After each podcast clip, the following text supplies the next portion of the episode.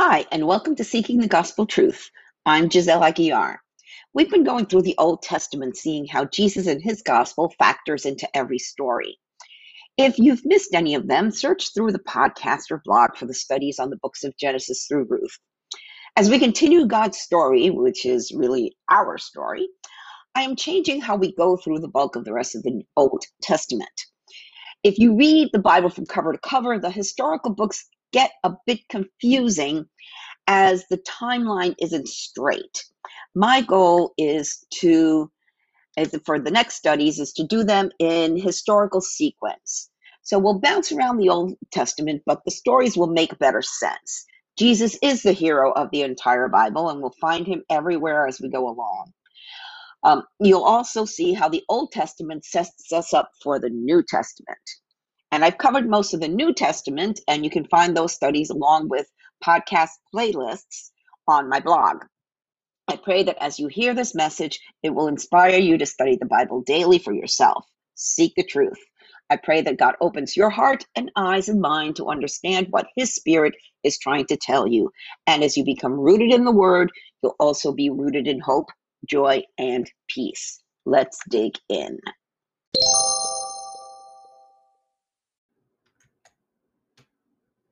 Are you a born again Christian with Catholic friends or family members? Have you struggled with how to bring up the truth of Jesus' salvation? I had the same problem, so I put together a free ebook, The Catholic Mission Field in Our Backyards. It's a guide to help you start the conversation and plant the seed that will get them thinking, Am I missing something? Check it out. It's a free download on my website. You'll find the link in the show notes. Oh, please let me know if it helped you.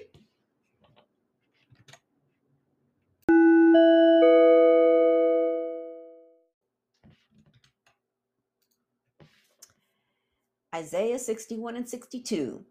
What was the true verse that actually got Jesus in trouble?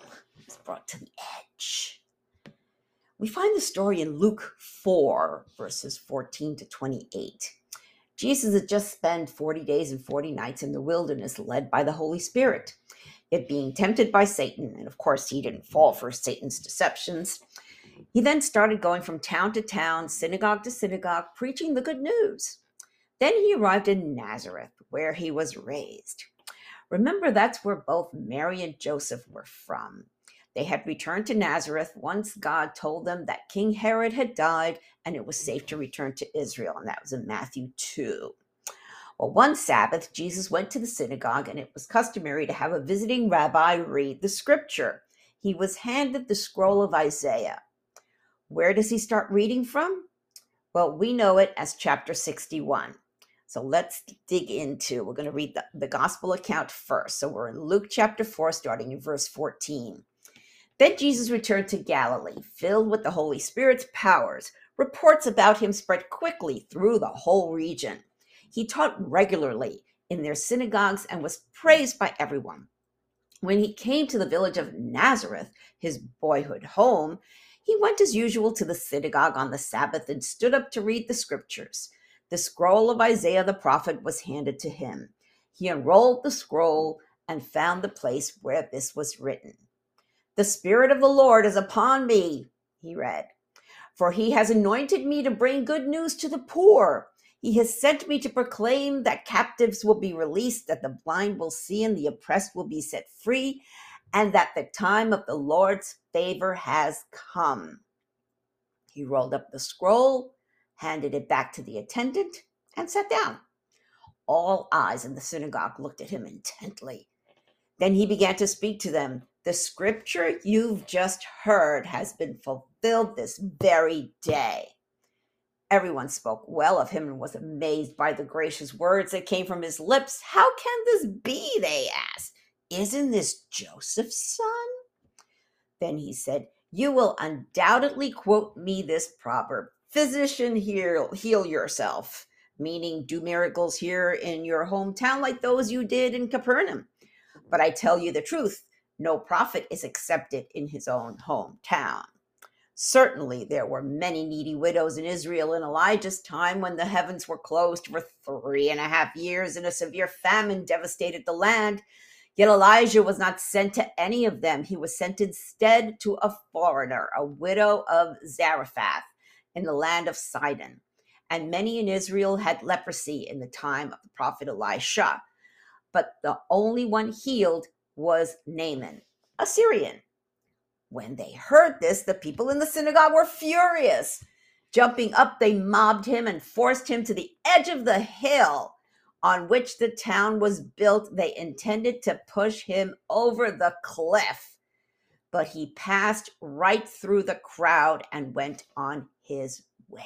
That again was Luke 4 14 through 30. Now that's pretty amazing. He passed right through the crowd and went on his way. How does someone escape an angry mob that wants to throw him off a cliff? It had to have been a divine intervention, an angel or something that allowed him to just walk away. If you watch the video on the bottom of my blog, you'll see what the cliff is like. It's also the picture at the top of my blog. It's called Mount Precipice. Uh, you have to click on over to my blog, take a look at it, and then there's two videos at the bottom. Um, but let's read the whole chapter in Isaiah. So, Isaiah 61. The Spirit of the Sovereign Lord is upon me, for the Lord has anointed me to bring good news to the poor. He has sent me to comfort the brokenhearted and to proclaim that captives will be released and prisoners will be freed. He has sent me to tell those who mourn that the time of the Lord's favor has come, and with it the day of God's anger against their enemies. To all who mourn in Israel, he will give a crown of beauty for ashes, a joyous blessing instead of mourning, festive praise instead of despair. In their righteousness, they will be like great oaks that the Lord has planted for his own glory. They will rebuild the ancient ruins, repairing cities destroyed long ago. They will revive them, though they have been deserted for many generations. Foreigners will be your servants. They will feed your flocks and plow your fields and tend your vineyards. You will be called priests of the Lord, ministers of God. You will feed on the treasures of the nations and boast in their riches. Instead of shame and dishonor, you will enjoy a double share of honor. You will possess a double portion of prosperity in your land, and everything else will every and I'm sorry, everlasting joy will be yours. For I, the Lord, love justice. I hate robbery and wrongdoing. I will faithfully reward my people for their suffering and make an everlasting covenant with them. Their descendants will be recognized and honored among the nations. Everyone will realize that they are a people the Lord has blessed. I am overwhelmed with joy in the Lord my God, for he has dressed me with the clothing of salvation and draped me in the robe of righteousness. I am like a bridegroom dressed for his wedding or a bride with her jewels. The sovereign Lord will show his justice to the nations of the world. Everyone will praise him. His righteousness will be like a garden in early spring with plants springing up everywhere. It's the end of Isaiah 61. So here's some important points. First, note that previously God would speak about Jesus Messiah. Um, it was in the third person. Now it switches to the first person. So if like Jesus is actually saying, I did I this, I this. When Jesus read the passage in the synagogue, he declared that he was the one. The prophecy was fulfilled right then and there. Now, notice he didn't read the whole second verse. The first part described his first coming, and the second part describes his second coming, when it will be the day of God's anger or wrath or judgment. See, first and foremost, Jesus came to save. When he comes back, it will be with vengeance against Satan, the Antichrist, and the false prophet. Had he gone on, the people would have thought that God's anger was against the Romans. At the bottom of my blog, I embedded a video. It's a teaching from Amir Tsarfati of Behold Israel on on this particular topic exactly, and it was filmed on Mount Precipice, you know, right where they took Jesus to try and throw him off the cliff. Now, Isaiah goes on speaking of the good news of hope. He will heal the brokenhearted, free prisoners, comfort those who mourn, which also that is mentioned in Matthew 5 in the Beatitudes.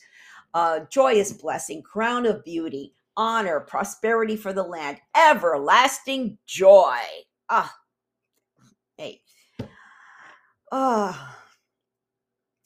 and mentions the bridegroom. Well, we're talking about a wedding feast. Okay, so um, and I, I did recently one of the other prophets. We had an invitation to the wedding feast, so you can check, click on over to my blog and, and check on that related uh, study on that. Going on, Isaiah 62, Isaiah's prayer for Jerusalem. Because I love Zion, I will not keep still. Because my heart yearns for Jerusalem, I could not remain silent. I will not stop praying for her until her righteousness shines like the dawn and her salvation blazes like a burning torch. The nations will see your righteousness, world leaders will be blinded by your glory, and you will be given a new name by the Lord's own mouth.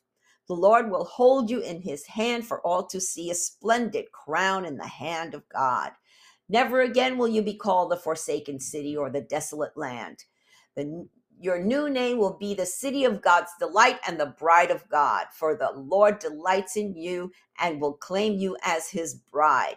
Your children will commit themselves to you, O Jerusalem, just as a young man commits himself to his bride. Then God will rejoice over you, and our bridegroom rejoices over his bride. O Jerusalem, I have posted watchmen on your walls. They will pray day and night, continually take no rest. All you who pray to the Lord, Give the Lord no rest until he completes his work. Let's keep praying. Until he makes Jerusalem the pride of the earth. The Lord has sworn to Jerusalem by his own strength. I will never again hang, hand you over to your enemies. Never again will foreign warriors come and take away your grain and new wine. You raise the grain and you will eat it, praising the Lord within the courtyards of the temple, but you yourselves will drink the wine you have pressed. Go out through the gates, prepare the highway for my people to return, smooth out the road, pull out the boulders, raise the flag for all the nations to see. The Lord has sent this message to every land. Tell the people of Israel, look, your Savior is coming. See, he brings his reward with him as he comes. See, that's in the third person. They will be called the holy people, the people redeemed by the Lord and Jerusalem will be known as the desirable place and the city no longer forsaken. That's the end of Isaiah 62. His promises are yet to be fulfilled. However, we know God keeps his promises. And if you want to get a glimpse of what the new Jerusalem will look like, check out the study on Revelation 21 and 22 and click on over to my blog. He will come back to judge the world at some point. Looking at the signs of the times, we can't help but feel it will be sooner rather than later. And I embedded the most recent prophecy roundtable at um, at the uh, video at the bottom of the blog, um, and that is with Amir Tsarfati, um, uh, Mike Golay, uh, Jan Markell, and um, uh, Barry Stagner, and those are four prophecy experts, you know, that are um, that are really in tune with what's going on in the world and how it relates to Bible prophecy. So I highly recommend you watch this video. Um, and we believers are the watchmen on the wall. So that's why we've got to keep up with Bible prophecy and see what's going on because that's what we're doing. We're supposed to warn the people that this is coming. And we are called to pray for the peace, the shalom of Jerusalem. And Psalm 122, we've got a prayer right there. Pray for the peace in Jerusalem. May all who love the city prosper. O Jerusalem, may there be peace within your walls and prosperity in your palaces. For the sake of my family and friends, I will say, May you have peace. For the sake of the house of the Lord our God, I will seek what is best for you, O Jerusalem. Last day's timeline. In case you were wondering, I've uh, um, I've shared on my blog towards the bottom a biblical events timeline. Um, right now, we are in the church age and we are waiting for the rapture, which could happen at any moment. Soon after the rapture, when all the born again believers will be taken to heaven, the Antichrist will be revealed and the Great Tribulation will start. The question is, will you be left behind if you're not sure if you're saved or not? If you truly want to be born again and have the assurance of salvation, receive the Holy Spirit and get a one way, nonstop ticket to heaven after you die, or that you won't be left behind at the rapture. What you have to do is invite Jesus into your heart and receive the gift and confident hope of eternal life. you don't know what to say, you don't know what to do, there's a prayer in the show notes, or you can click on over to my blog and click where it says how to invite Jesus into your heart. And don't forget, you got to watch these two videos at the bottom of my blog. You need to be enlightened as to what's going on in the world right now and how it relates to Bible prophecy. Soli Deo Gloria, to God alone be the glory.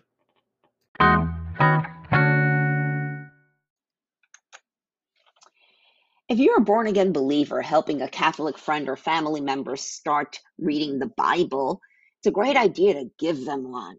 But which version or translation would be a good one for them? There are too many to choose from. As a former Catholic, it helped me to have a Bible translation in plain, everyday English. And I know many evangelical Christians are very much attached to the King James Version. That's fine if that's what you grew up with. Remember, Catholics have grown up with priests and nuns telling them they don't need to read the Bible. All they have to do is trust the church to teach them what they need to know, only they don't, and that's the problem.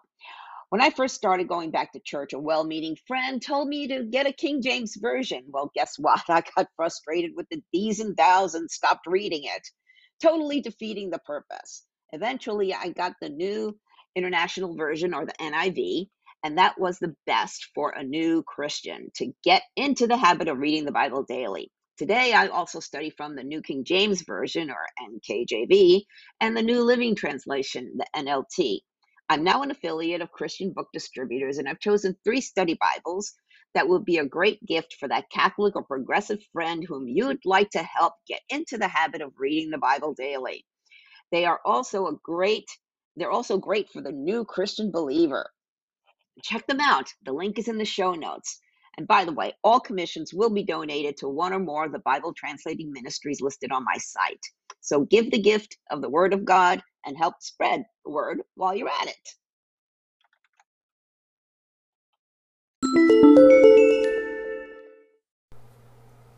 Thank you for listening to this episode. I pray that the Holy Spirit, the author of Scripture, touched your heart to reveal the gospel truth that our hope of salvation is through Jesus Christ alone. If you have any comments or questions, feel free to reach out to me via my website or social media. I encourage you to read the Bible daily and seek the truth for yourself. I recommend that you download two free Bible study apps the YouVersion Bible app and Through the Word. Friends, we are living in strange, crazy times, the last days, the end times. But know that things aren't falling apart, they are falling into place. Jesus said in Revelation 3 20 to 22, Look, I stand at the door and knock. If you hear my voice and open the door, I will come in and we will share a meal together as friends.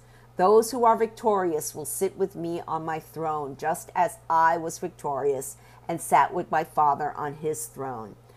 Anyone with ears to hear must listen to the Spirit and understand what He is saying to the churches. Jesus is knocking. It's up to you to open the door. Peter told us in 2 Peter 3 9, the Lord isn't really being slow about his promise, as some people think. No, he is being patient for your sake. He does not want anyone to be destroyed or perish, but wants everyone to repent. Jesus is coming back soon. Are you ready? Repent of your sins and invite Jesus into your heart right now. If you don't know what to say, there's a prayer in the show notes and on my blog. Jesus said in Matthew 24 14, and the good news about the kingdom will be preached throughout the whole world so that all nations will hear it, and then the end will come. Soli Deo Gloria, to God alone be the glory.